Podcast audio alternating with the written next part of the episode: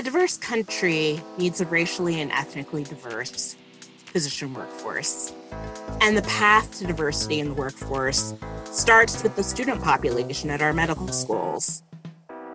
But according to AAMC's data, Black, Hispanic, and American Indian students remain underrepresented in medical schools, despite increasing efforts to create a diverse physician workforce. So, how did this begin? How has it evolved? And what can history teach us about racism in medical education today? In this episode of Beyond the White Coat, we're talking with Dr. David Acosta about how the history of racial segregation in the United States has affected efforts to build racial and ethnic diversity in medical schools. This is our conversation with Dr. Acosta on Beyond the White Coat. Welcome to the second episode in the second season of Beyond the White Coat. I'm David Skorton, President and CEO of the Association of American Medical Colleges. In today's episode, we'll explore the history of structural racism in U.S. medical education. And I'm here with Dr. David Acosta, Chief Diversity and Inclusion Officer of the AAMC, to talk about this very important topic. Dr. Acosta is a family medicine physician who joined the AAMC after a distinguished career at the University of Washington and at the University of California, Davis. And Dr. Acosta provides strategic vision and leadership for the AAMC's diversity and inclusion activities across the medical education community and also leads the association's diversity policy and programs unit. Thanks for being here and sharing your thoughts today, Dr. Acosta. Thank you, David. It's certainly an honor to be here today, and uh, thanks for this opportunity as well. Well, let's jump in. Uh, what is the point of examining the past? Why is it important for academic medicine to own our history of racism, specifically in medical education? Well, David, you know, I think we're informed quite a bit by our historical past.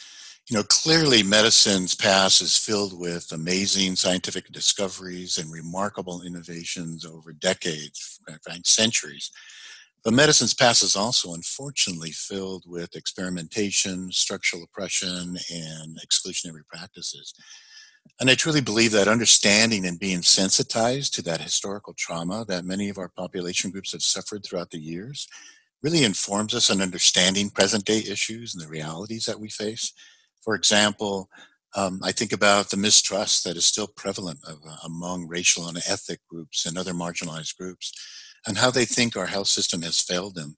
So I think our, for us to repair the harm, knowing that history is a really critical first step for us, acknowledging the wrongdoings, apologizing for our past, um, and making every effort to not only repair the past, but also to ensure that these harms will not be repeated as we move forward. Well, I sure agree with everything that you just said. And, you know, it's interesting, Dr. Acosta, in my years at the Smithsonian Institution, I gained an even uh, larger and more profound appreciation of history, really just as you've described it.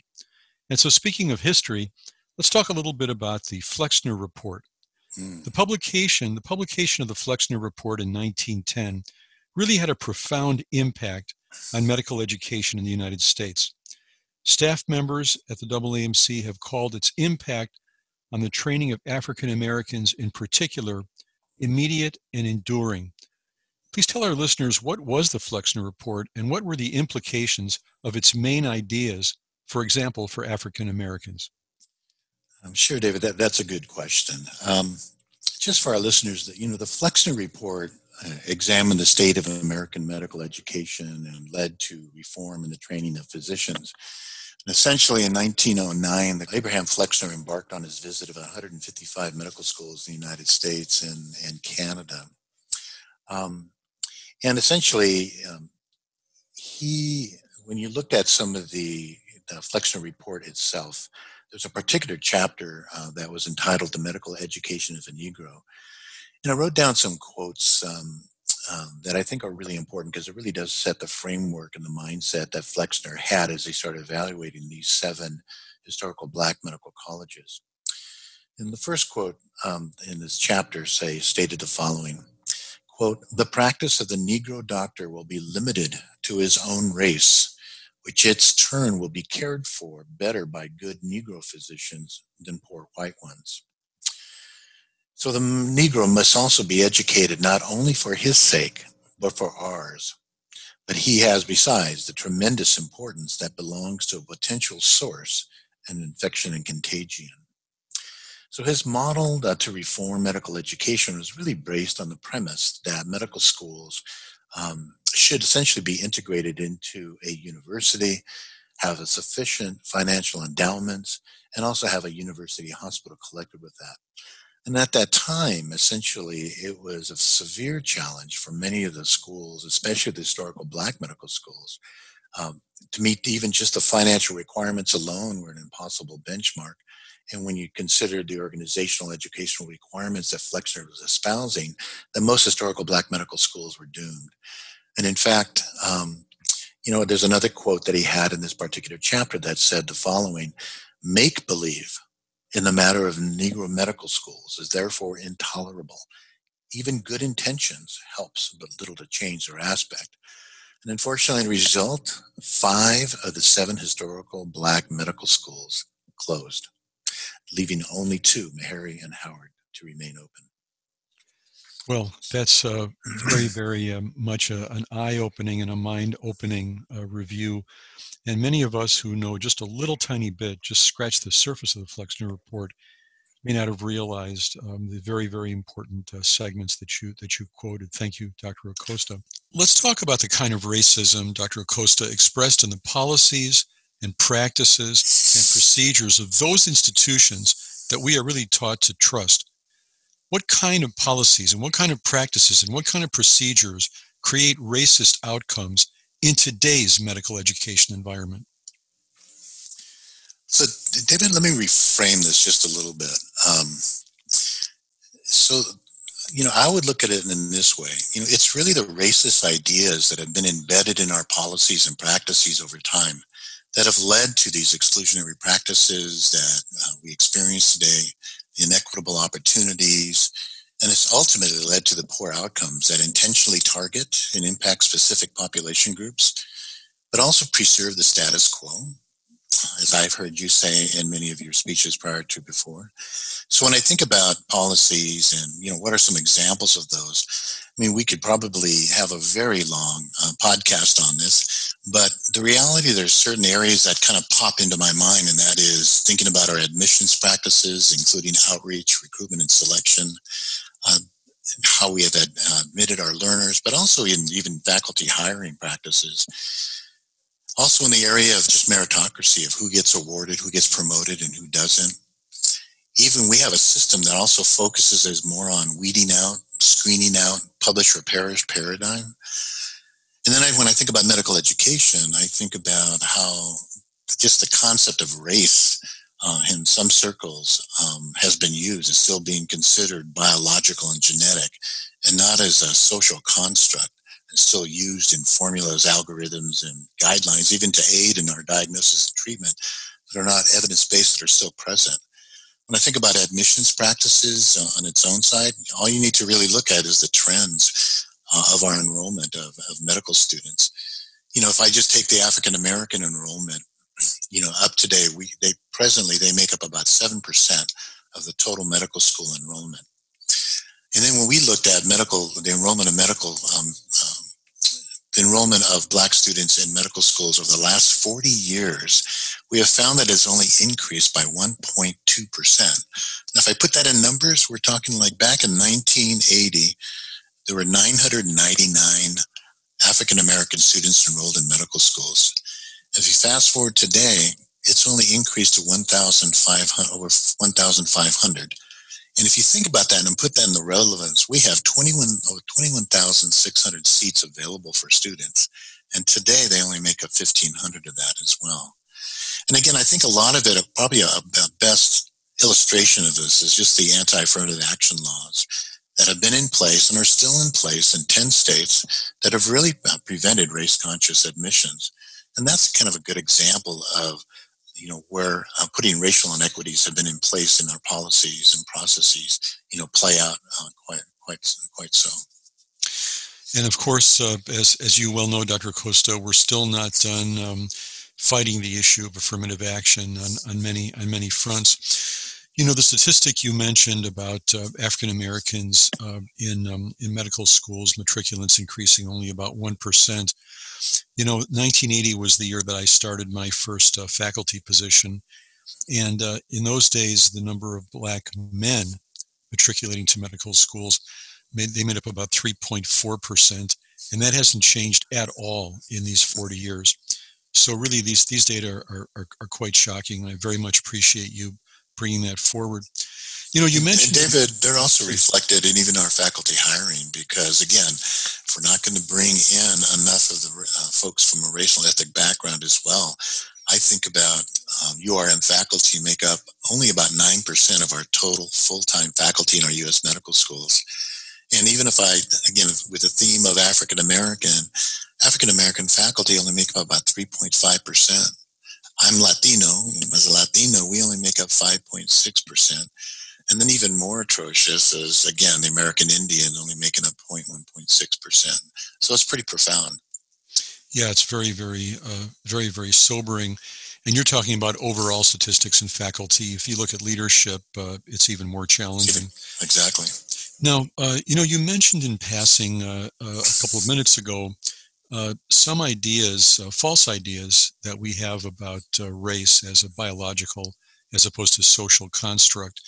And I wonder if you can share uh, some of the data, some of the uh, interesting data on misconceptions even even recent uh, medical school students have about biological differences, say between African Americans and whites and how that may affect their, their medical care.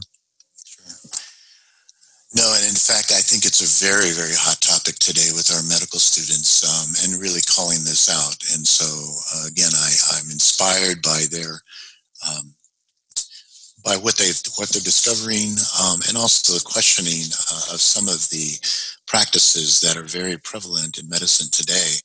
For example, when we talked about some of the different formulas and the algorithms used, we still uh, take race into consideration when we figure out um, the glomerular filtration rate, you know, for renal functioning these days, where there's actually a, a converting factor that if you are black, um, essentially impacts, um, you know, the calculation of that particular formula. And the problem with that is, is that it sends the wrong message in the sense that uh, we may not be paying attention to by setting a different standard for African Americans with the with the renal function that may really may miss um, some of the um, some of the complications um, due to hypertension, diabetes, as we see that it is also these particular diseases are very prevalent in the African American uh, population group, as well as Latinos as well, and Native Americans. But uh, unfortunately, by by manipulating some of the formulas, uh, we may not be uh, finding and uh, illicitly targeting enough of the African American population and getting them into care and treatment.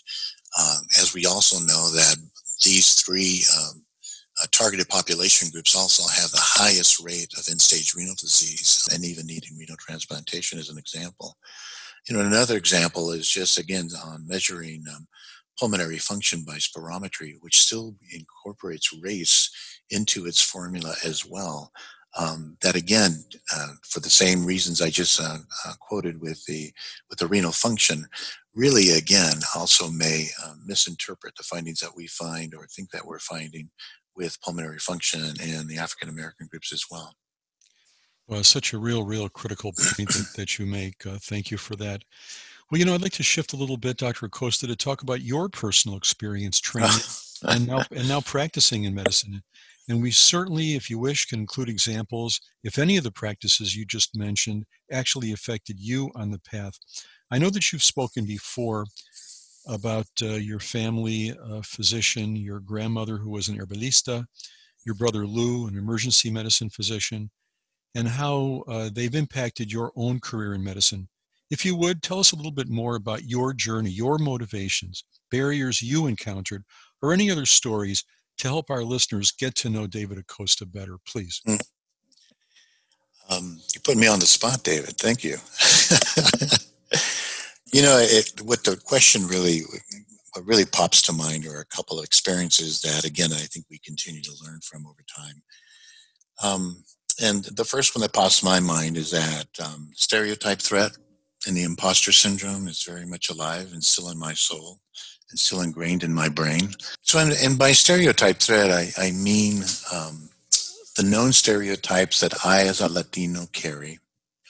That essentially that I have battled all my life to try to disprove those particular stereotypes by some of the things I say, my actions, and uh, as well.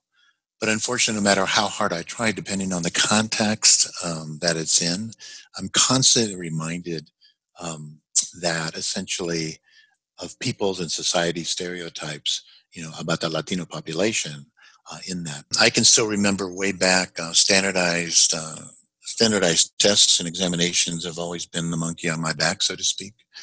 Um, and I always ba- remember baffling um, teachers, even in elementary school, when I took the standardized testing there, that they were never really reflective of how I performed in school and really was totally discordant with my, my own um, grades that I received. And that continued throughout my life. And almost I, I had this mindset that I created and fixed in my mind that, you know, the uh, standardized testing, no matter no matter what level of education, was still going to be a threat um, uh, to me and was never going to essentially um, really truly reflect on you know my abilities as well and that really didn't change in medical school um, and i'll share with you now and share publicly that um, i failed step one. Um, and i failed step one by about five points i remember between my second year um, and my third year. And as you know passing step one was really critical in those days and still today in going on to the clinical wards and continuing the work and you're kind of held behind until you can pass that uh, particular event. And I was doing very, very well in medical school and had great grades. Um, but again, the standardized test, and I missed it by five points, was pretty devastating to me at that point. But as stubborn as I was, I decided that I would retake the test um, in six weeks, try to prepare, just study a little bit harder, because that's that was the problems. I probably wasn't studying harder enough and studying the right things. And I took the exam six weeks later, only to fail it one more time, uh, and I missed it by one point. So at that time, the imposter syndrome rose out of it, rose, it seeped into my brain, and basically said, "Well, maybe you don't need, maybe you don't belong here. You're really not that smart. You only think that you are." And maybe do somebody a favor and give up your position for somebody else who's more well deserving than you are. So again, I think those, you know, um, I trudged on and took it a third time and did pass um, by overcoming some of my pride and overcoming some of the stubbornness I had and how to prepare best for this. Um, and again, was over and really, really learned again um, how to really overcome um, that particular monkey that was on my back for so such a long time, knowing that standardized tests were going to be my uh, essentially my life. As my brother Lou said to me, he said, "Well, congratulations on finally passing this test, but you only have uh, fifteen thousand six hundred and forty-two more tests to go." You know, as a physician.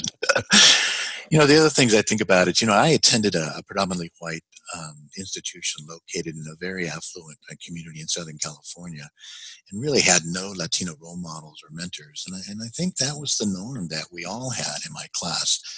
Um, you know, I also remember, you know, experiencing racial bias and discrimination. Um, my first day on my OBGYN rotation, where I was mistaken for the housekeeper and was instructed to clean the delivery room when I reported hmm. um, mm-hmm. to the L&D floor mm-hmm. as well. You know, in residency, I remember witnessing an unethical transfer of an unstable young 21 year old migrant farm worker to our hospital from a private local hospital that violated and violated um, EMTALA law. And I was a receiving ER physician. I was on that shift. Um, and I remember as a chief resident, um, myself and the residency program director um, I was asked to deal directly with that responsible medical staff that did that transfer and to accompany him to this particular hospital, meet with the executive medical staff at that time. Um, and I was really shocked because they certainly didn't demonstrate any remorse for the decision that they made. And they really attempted to so called put us in our place because we were the county public hospital and we had an obligation to receive any patient that they were going to send to us. And that was so devastating to me because that really, that experience itself upset me so much that I handed in my resignation to my doctor and director the next day because I really no longer wanted to be affiliated with medicine or this particular club, so to speak. But I had a wise, um, wise director who said, David, I need you to cool off for a couple of days, think this over, and let's reconvene again in a couple days and let's talk about this more. And I think his leadership and how he handled the situation and how we changed policy and processes and was really an, incredible um, changing event for me because that that experience itself really reinforced my drive to advocate for vulnerable communities and combat racist uh, actions that we see in medicine. And I even saw it in volunteering and community run free clinics and in student run free clinics. You know, you get exposed to the countless number of patients seeking healthcare that cannot afford it. Uh, even, even folks who do have insurance, but again, can do not cover many of the things that, um, that have inflicted them. And they come in with all these unnecessary complications that you see due to conditions and disease that could have been prevented. And I think that stuff like that is a thing that really keeps that fire within you to burning to advocate for better health for all. Well, I, first of all, I so much appreciate the fact that you had the courage to share those things uh, with us. Um, it's uh, it's astounding, and it says a lot about you. And uh, of course, the irony uh, of those um, those retries you took on step one and so on. The irony is that you uh, ended up not only contributing to your own patients' welfare, and not only contributing to the education of countless students and residents along the way, but now you're a national leader in many aspects, and uh, I very much appreciate that you that you share that, Dr. Acosta. Thank you, Dan. So um, I want to talk a little bit about the AAMC. So, uh, as we both know, the AAMC has a long-standing commitment to promoting diversity in medicine, but this wasn't always the case, even with our association. And share with the listeners what was the AAMC's role in the history of segregation and medical education, and then you know move move forward in time and tell us what's the AAMC doing now to make progress in this absolutely critical area. Please give us the history, give us the current status, if you would. Sure. And, and when I read that the AAMC, um, you know, this history I really didn't know. Um, but it was there clearly to see as in a resource center that keeps archives, you know, dating way back as far as we can go uh, about some of the things that have uh, transpired at the AAMC. Um, so again, as we all know, that um, the AAMC was founded in 1876. Um, and at that time, the membership was limited to predominantly white institutions. And these institutions also restricted medical school admissions to women, Jews, and other people of color as well. Well, in 19, the, the history goes that in 1949, the National Medical Association petitioned the AAMC to issue a policy statement that said essentially that medical schools be open to all without discrimination uh, related to ancestry or religion. And the AAMC's Executive Council response at that time was to maintain that it, quote, never interfered with admission policies of any of its member colleges, unquote. And so they declined to take a stand against segregation at that time and discrimination in medical schools. And it wasn't until 1968 that the AAMC, and this also included the AMA, joined to endorse the position that all medical schools should accept as a goal their expansion of their enrollments and commit fully to ensuring that African Americans and all minority students had equal and meaningful access to medical schools. And again, in 1968, again, it was a result of the Civil Rights Act that was passed in 1964. Um, and also the Brown versus Education back in 1954 that really put um, the pressure on, I think, the AAMC, but also the AMA as well at the same time. So that was 1968, and in 1969, the AAMC established its first Office of Minority Affairs, but came under the Student Affairs division that was there at the time. And it really wasn't until 20 years later that the AAMC hired their first vice president, a physician, to lead diversity work. and that was Dr. Herbert Nickens, uh, a name that we all know. And he created the Division for Minority Health, Education, and Prevention at that time. But then fast forward almost another 20 years, and it wasn't until 2007 that our past president, Dr. Darrell Kirch, uh, publicly acknowledged this history. And that was after receiving a letter from an emeritus professor at um, Harvard University to inform him of the, of the past that the AAMC had. So at that time, President Darrell Kirch expressed the association's deep regret for the first time for the decision of the past and took responsibility for the association's inaction.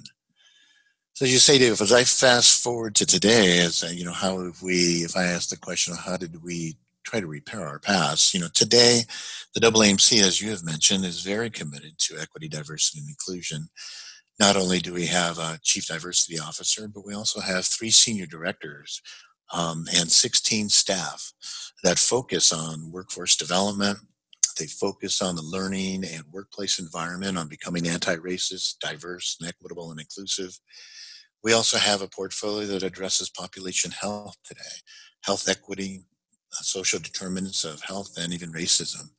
You know, we're interconnected now with all facets of medical schools, teaching hospitals, from student affairs to research to healthcare affairs, and assist in any way that we can along DEI matters um, that we can that we can help with, and that includes also offering um, DEI education and training um, where DEI matters. Well, thanks, Dr. Acosta. That's a, a very interesting and, and, sobering review of the history of our own association and, uh, and an upbeat uh, review of where we are, are going. And um, please permit me to say uh, to everyone listening that you yourself have been such a big, big part in moving us along in the direction we're going. You're quick to thank and comment on everybody else, but you've really been uh, an extraordinarily effective leader, not only nationally, but in this association. And I, I want to thank you for that. Thank you, David, for those kind thoughts and words. Appreciate that. So uh, now I want to drill down a little tiny bit more in, in, into where we are now, where we need to go. You've often used the the the term of systems-based change, and please please share with us what kind of systems-based changes are necessary to help academic medicine dismantle racism, specifically in medical education. Tell us your thoughts on this, if you would. So, David, I, you know, I think about this probably in um, two distinct ways, but they're interconnected as well. And let me start with this one first. Um, you know, I think after doing um, DEI work um, for over 25, 30 years, you know, I, I've come to find that, you know, leadership does matter. You know, in studying the in, in, looking at there's many studies that have shown both both in healthcare but also outside of healthcare in the business and the education world as well is that change really only happens when leaders are intentional and they hold people accountable for change. And i truly believe that if we're to dismantle racism in medical education now again thinking how long racism has racism has been in place that we need transformative transformative leadership and system-based thinkers um, is what I believe we need in order to disrupt this, this equilibrium they have, or the status quo, as you would say, that really sustains these racial, racial inequities in academia. There's a preservation of this equilibrium there, and I think it's really going to take important leaders to have the courage um, and also the insight, but also being able to inspire others, you know, along the same the same route. A little bit more tangible, I would say. Also, there's another important important piece to this, um, in addition to leadership. You know, I think it's really critical for us um, in medicine, uh, in academic medicine, uh, to really learn from our other colleagues in higher education, and really think about changing our approach, uh, changing the approach more to an equity-minded approach uh, as leaders and, and medical educators. Um, and this approach emphasizes the need to be evidence-based, which again, in academic medicine, we, we certainly can relate to that. But that is equity advancing, race conscious, um, system-based thinking, and hold our institutions accountable for our learner successes. And let, let me expand on that just a little bit. Um, when I say evidence-based, that gets back to what I, how we initially started this conversation, is that you know, as leaders and as medical educators, you know, it is so important that we are proactive in understanding the social and historical context of structural oppression, experimentation, these exclusionary practices we've talked about, and how it's really impacted um, what we have done in higher education. Secondly, I think for equity advancing, this is about what equity advancing really means is about rejecting this ingrained habit that we have of blaming inequities on the learner's own social, culture, and educational backgrounds. We really, edu- equity advancing leaders, you know, disavow this conceived notions that, um, you know, our students from racial ethnic backgrounds are presumed incompetent and it really focuses more on the assets that these particular uh, learners bring to the table and really focuses on you know their lived experiences to really educate others and and not just focus on their limitations. By race conscious i'm really talking about um, how do we take this deeper dive and look how structural racism has truly been embedded and influences our decisions in higher education especially in developing our policies and processes and by being equity advancing, this means being intentional and addressing those entrenched biases, both conscious and unconscious, you know, the prevailing stereotypes and any forms of discriminations that are in our policies and processes. And it really pushes us to really ask ourselves the question, you know, are exclusionary practices happening here? Are there manifestations of structural racism that are operating here in our institution? So this is really about being intentional to and to identify, critique, and deconstruct policies and practices that are felt to be race neutral, but that we know also sustain racial inequities. The next gamut, when I say promoting systemic based thinking, this is really about making these transformative changes that I mentioned in the leadership that we need. It's really just meant to disrupt the status quo and to shift our paradigm from sink or swim, publish repairers, screening people out, weeding people out, more to this investment paradigm. Um, and this may even include, like we did with our curriculum in the Flexner model, you know, how do we re-examine and re-envision our meritocracy, which may be as archaic as our curriculum had been, you know, uh, under the Flexner uh, Flexner education rule. And perhaps, you know, we need to rethink about defining merits and make it an updated and adjusting to meet the needs of and promoting the vitality of our faculty that are present today because our needs are so much different than they were years back. And then lastly, it's about institutional accountability. You know, I really applaud uh, the work being done by the Association of American College Universities and their equity uh, education initiative, because they basically have this mantra and saying that if if we invest truly in our learners, um, that means that we have to be responsible for our effectiveness as an institution and the student success to the point they even say um, their mantra is if one student fails, and especially in higher education, then we have failed. And I think that's a mindset that we really need to really think about when we think about these system-based changes and really re-envision, you know, how we do medical education. That if, you know, after a student has gone through so much adversity, um, and essentially has built up the resilience and they've gotten to into medical school. You know we need to value the assets that they bring to that table and not find ways to screen them out but ways that where they can thrive even more. And i think that's why some a lot of our hbcus and our minority serving institutes you know um, have done such a good job in preparing you know some of their learners you know for the work forward well, I just love your your paradigm of uh, investing instead of weeding. Uh, just a just a very important, very important way to look at it. Well, Dr. Acosta, this has been fascinating. Um, I'd like to wrap up by putting you on the spot and asking if you could say one thing, one single thing to future physicians about their role in making these necessary changes in academic medicine. What would you say? Any words of wisdom or calls to action to share would be greatly appreciated. Dr. Acosta? David, you've known me long enough that it's hard for me to say one thing. so let me give you a composite if that's okay. Um, let me tell you what comes to mind. Um, and it just reminds me because I recently have had uh, the pleasure of addressing um, some student groups. Um, and this is what I told them. you know, I think we all have a role and responsibility to really address racial inequities. This is not about people of color only addressing it, but we all have an important role and responsibility and really learning how to become anti-racist because we don't know how to be anti-racist.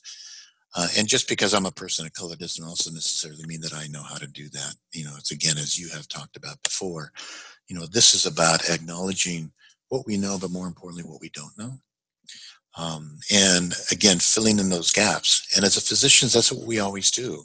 And when you think about that, that essentially we fill in the gaps of because of the vulnerable positions that we're put in um, every day when we see our patients we're not quite sure what's going on um, but we study up we fill that gap uh, for the health sake of that patient otherwise also is that we can't do this alone. You know it does it's going to require collaboration and making partnerships that we have never made before have gone out of our way to do. And especially with our communities that we serve you know we have to listen to their history uh, especially you know the communities that we're anchor institutions in because they can teach us a lot. And they probably already know about some of the solutions that we could consider but we have just never taken the time out to ask them but i think from the from the blueprint that you laid out too i think the other important thing that is that we need to partner without a doubt with public health you know, our students have got it right. They say that, you know, racism is a public health issue, and I have to agree. And for that reason, I think partnering up with our public health, you know, and our communities uh, is really important. Why we have to give, we have to be vocal, and we have to support our public health and invest in their future, as you said in the blueprint for COVID 19. You know, I think we have an obligation also to be health advocates, but also to model what health advocacy and health activism is in medicine uh, to inform the changes that we need to necessarily eliminate racism in medicine. You know, and I think truly think it starts with us. And then I'll just finish up. There's a there's a there's a quote I ran across the other day that just really spoke to me and some of the things that we talked about today that that I'll uh, that I'll mention in just a second. And that is, you know, when when we ask ourselves as physicians, as medical educators, um, as health systems leaders, uh, leadership, you know, if we're if we if we ask ourselves if we're going to truly make an impact, you know, we should collectively reflect on this particular quote, be influenced by it, and evaluated by the following by this following quote that Mahatma Gandhi said. And he said, "quote The true measure of any society can be found in how it treats its most vulnerable members." You know, we know that the COVID 19 pandemic brutally reminded us how we measure up to this and how far we need to go. So I would just maybe even change that quote and say, you know, the true measure of medicine and healthcare can be found in, in how we land up treating our most vulnerable members. And I think I'll end it there, David. Well, Dr. Acosta, I want to thank you for joining me today on Beyond the White Coat. It's clear that we, as individuals, as an association, as the whole sector of academic medicine, and as members of society, we really need to do our own work individually and collectively to make academic medicine diverse, equitable, inclusive, and anti racist. Part of that work involves owning our history and carving out new ways to promote anti racism in medical education. And Dr. Acosta, I've got to say that uh, as much of a pleasure as it's been to interview you today and to work with you, I also know that I will be passing the mic uh, to you to host uh, one of the upcoming episodes in season two. I want to thank you for everything you did today, for everything you're doing, period, and for what you will do as an upcoming host of Beyond the White Coat. Thank you, Dr. Acosta. thank you, David, again for the opportunity. I always enjoy our conversations together. Um, so thank you for doing this as well. Thank you very much, and we'll see you again soon on Beyond the White Coat. The Beyond the White Coat podcast is brought to you by the Association of American Medical Colleges, a not for profit association dedicated to transforming healthcare through innovative medical education, cutting edge patient care, and groundbreaking medical research. We'd like to extend a special thanks to our guest and the AAMC staff who made this episode possible. I'm Stephanie Weiner, AAMC Director of Digital Strategy and Engagement. And I'm Laura Zelaya, Digital Content Producer for the AAMC. Thanks for joining us on this episode of the Beyond the White Coat podcast, and we'll see you next time.